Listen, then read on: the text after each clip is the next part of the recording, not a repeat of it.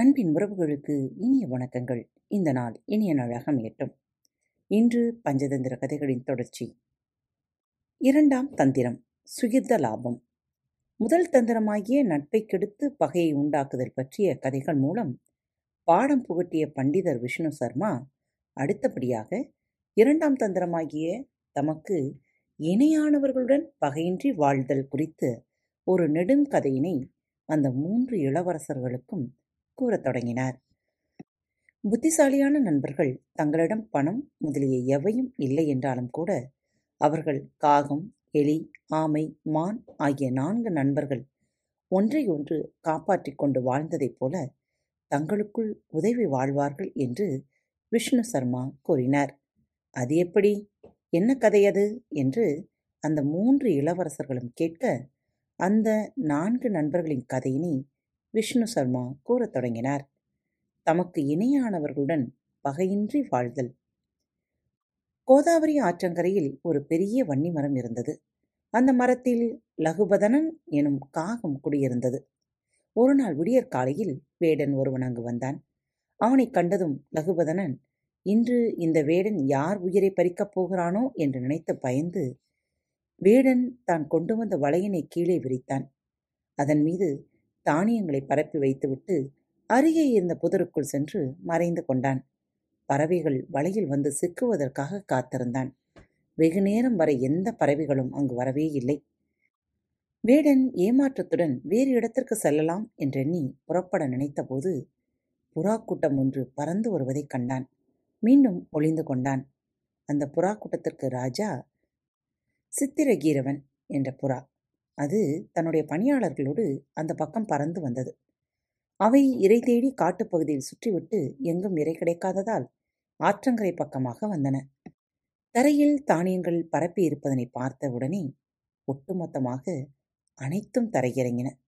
தானியங்களை உண்பதற்காக நெருங்கின. அப்போது புறாக்களின் ராஜாவான சித்திரகீரவன் எல்லா புறாக்களையும் தடுத்து சற்று பொறுங்கள் இந்த பகுதியில் இவ்வளவு தானியங்களை ஒரே இடத்தில் யாரோ பரப்பியுள்ளனர். இது இயல்புக்கு மாறானது. இவை எதற்காக இவ்வாறு வைக்கப்பட்டிருக்கின்றன என்பதை அறியாமல் நாம் இவற்றை உண்பது ஆபத்து என்று கூறி எச்சரித்தது. இதனை அந்த மரத்தில் இருந்த காகமாகிய லகுபதனன் கவனித்துக் கொண்டிருந்தது. புறாக்கள் தமது ராஜாவிடம் மன்னா நமக்கு காட்டில் ஏதும் உணவு கிடைக்கவில்லை. அதனால்தான் நாம் இந்த ஆற்றங்கரை பகுதிக்கு வந்திருக்கிறோம். இதோ நமக்கு இங்கே இறை கிடைத்துள்ளது. இறைவன் நமக்கு இவற்றை கொடுத்துள்ளார் என்று நினைத்து இவற்றை உண்ண வேண்டியதுதானே எனக் கூறியது.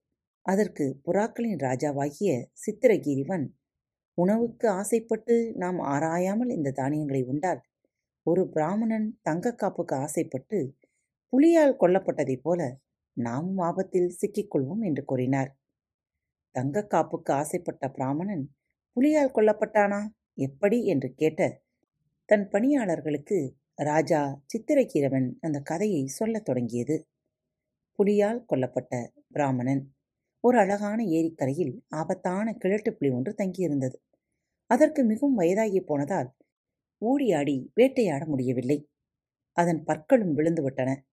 கால் நகங்களும் மழுங்கிவிட்டன. உடலில் வலுவேறு இல்லை.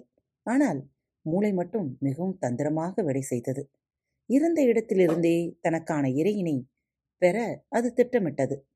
ஒரு நாள் ஏரிக்குள் இறங்கி நீராடியது கையில் ஒரு தருப்பை புள்ளினை வைத்துக் கொண்டது. மிகவும் சாது போல தன் முகத்தை வைத்துக்கொண்டு அமர்ந்திருந்தது. அந்த ஏரிக்கரையின் வழியாக ஒரு பிராமணன் சென்று கொண்டிருந்தான். புலி அவனை அழைத்தது. அவன் புலியை பார்த்ததும் பயந்து ஓட நினைத்தான். உடனே அந்த புலி ஏய் பிராமணனே ஓடாதே நில். உனக்காக ஒரு தங்க காப்பு வைத்திருக்கிறேன். வந்து வாங்கிச் செல் என்று அன்புடன் அவனை அழைத்தது. தங்க காப்பு என்று சொல் அவனை நிறுத்தியது. பிராமணன் நின்றான். இருந்தாலும் புலியின் மீது அவனுக்கு பயம் தணியவில்லை. தங்க காப்பு வேண்டுமென்றால் நாம் அந்த புலியிடம் சென்றாக வேண்டும்.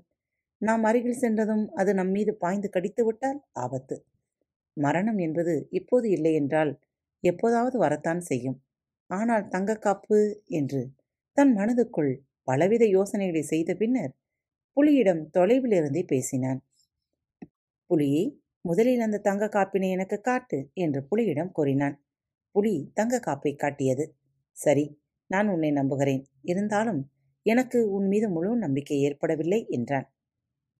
பிராமணனே நானும் உன்னைப் போலதான். அதிகாலையில் எழுந்து நீராடி இறைவனை வணங்கி என்னால் முடிந்த தரும காரியங்களை செய்து வருகிறேன். எனக்கு வேட்டல் ஓதல் கொடுத்தல் தவம் சத்தியம் உறுதி பொறாமை ஆசையின்மை ஆகிய எட்டு தர்மங்களுக்கும் தெரியும்.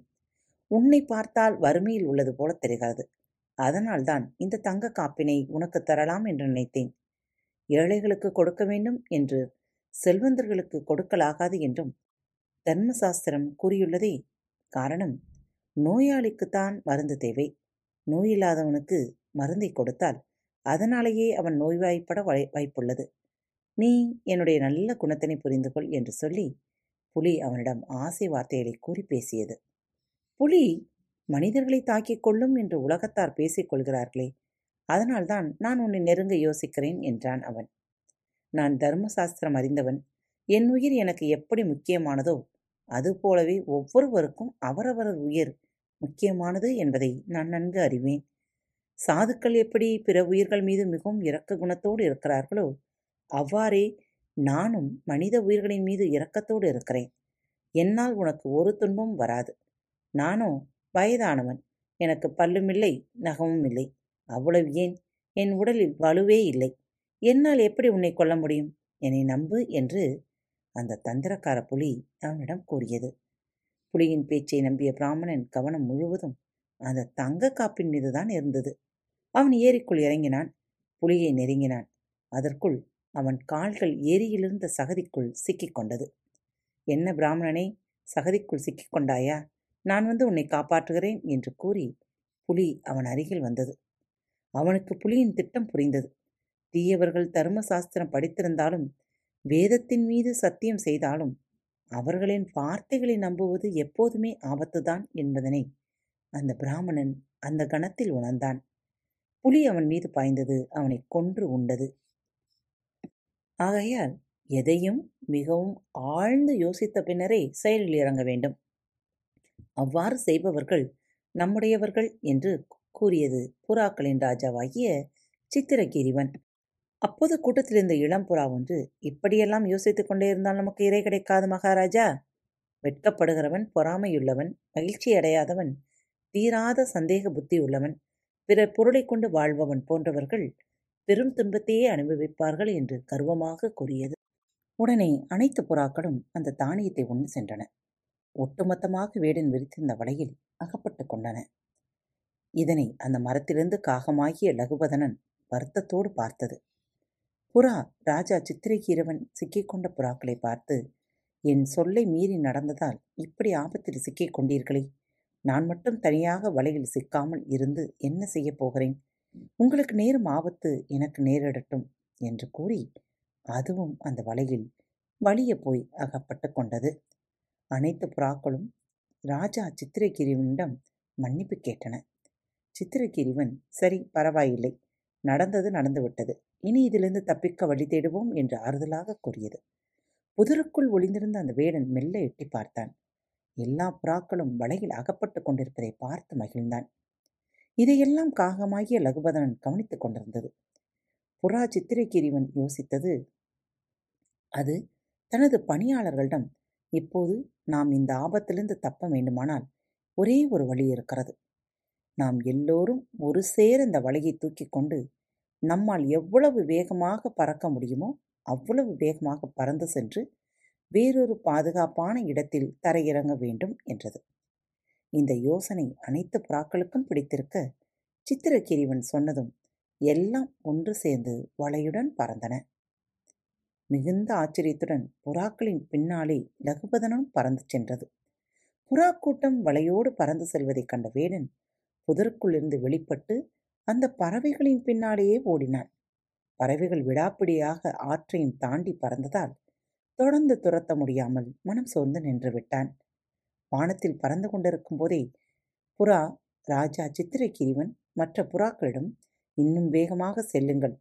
நாம் செல்லும் வழியில் கண்டகி என்ற ஒரு நதி இருக்கிறது.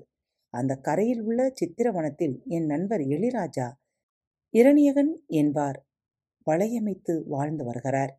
அவர் நம் கால்களை சிக்கியுள்ள வலையினை தன் கூறிய பற்களால் கடித்து அறுத்து விடுவார் என்று கூறியது.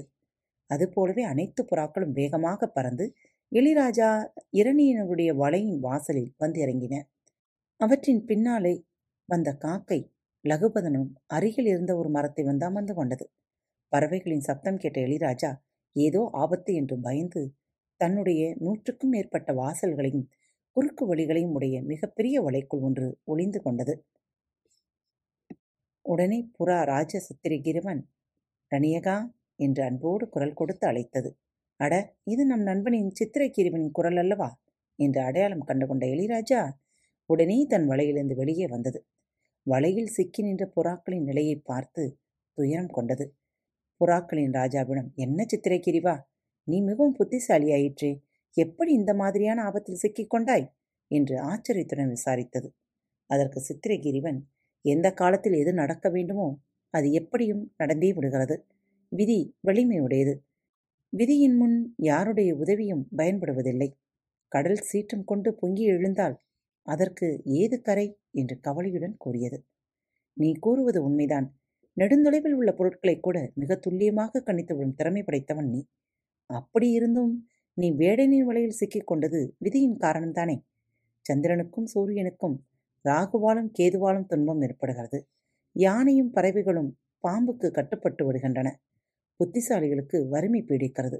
இவையெல்லாம் இறைவனின் செயல்கள்தான் என்று கூறியவாறே வந்த எளிராஜா இரணியகன் புறாராஜாவின் அருகில் வந்து அவரின் கால்களில் சிக்கியுள்ள வலையினை தன் கூறிய பற்களால் கடித்து விடுவித்தது. இரணியகனை தடுத்த புறாராஜா நண்பா முதலில் என் பணியாளர்களை விடுவித்து விடு இறுதியாக என்னை இந்த வலையிலிருந்து விடுவே என்றார். சித்திரகிரிவன் தற்போது என் பற்களுக்கு அவ்வளவாக வலிமை இல்லை. ஆதலால் முதலில் உன்னை விடுவித்து விடுகிறேன் என்றது இரணியகன். இல்லை நண்பா. முதலில் தன்னை நம்பியுள்ள பணியாளர்களை காப்பாற்றுவதுதான் ஒரு ராஜாவின் கடமை என்றது சித்திரகிரிவன் இல்லை நண்பா. முதலில் தன்னை காப்பாற்றிக் கொண்ட பின்னதான் நாம் நம்மை நம்பியுள்ளவர்களை காப்பாற்ற வேண்டும். அறம் பொருள் இன்பம் வீடு பேறு ஆகிய நான்கினையும் முதன்மை தேவை உயிர்தான். ஆதலால் உயிரை காப்பாற்றிவிட்டால் மற்றவற்றை அடைந்து விடலாம் என்றது எலிராஜா. நண்பா நீ கூறுவது சரிதான். ஆனால் இப்படிப்பட்ட தருணத்தில் இவர்களை காப்பாற்றுவதில் தானே இவர்கள் என்னை ராஜாவாக நினைக்கிறார்கள்.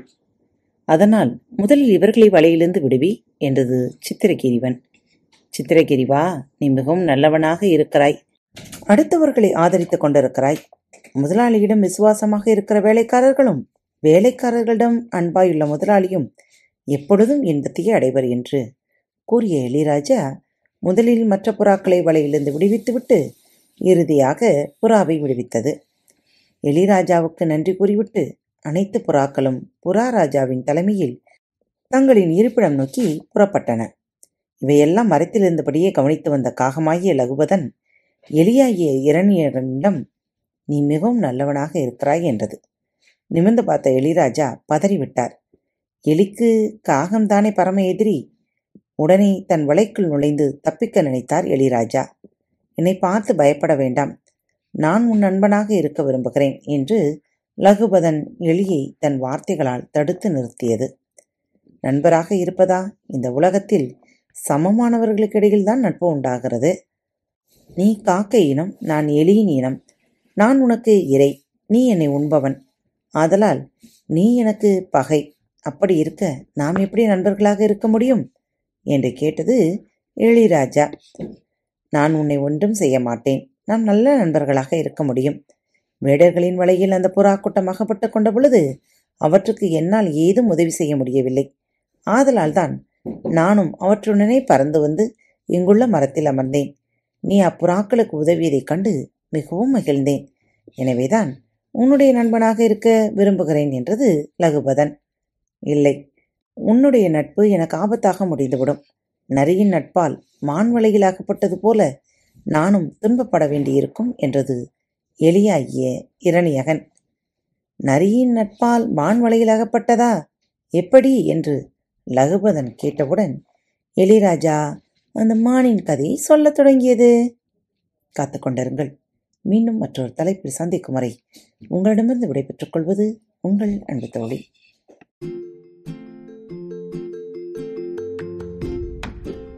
அன்பு நேயர்களில் பாரத் வலையொலி பக்கத்தை தேர்ந்தெடுத்து கேட்டுக்கொண்டிருக்கும் உங்கள் அனைவருக்கும் மனம் நிறைந்த வாழ்த்துக்கள். நன்றிகளும். பாரத் வலையொலி பக்கத்தின் நிகழ்ச்சிகள் உங்களுக்கு பிடித்திருந்தால் மறவாமல் லைக் ஷேர் மற்றும் சப்ஸ்கிரைப் செய்யுங்கள். நிகழ்ச்சிக்கான மதிப்பெண்களை ஸ்டார் வடிவத்தில் மறவாமல் கொடுங்கள். நிகழ்ச்சி பற்றிய கருத்துக்கள் இருப்பின் கீழே குறிப்பிடப்பட்டுள்ள இமெயில் முகவரிக்கு அல்லது உங்களது மெசேஜ் பாக்ஸில் ரெக்கார்ட் செய்தோ தாராளமாக அனுப்புங்கள்.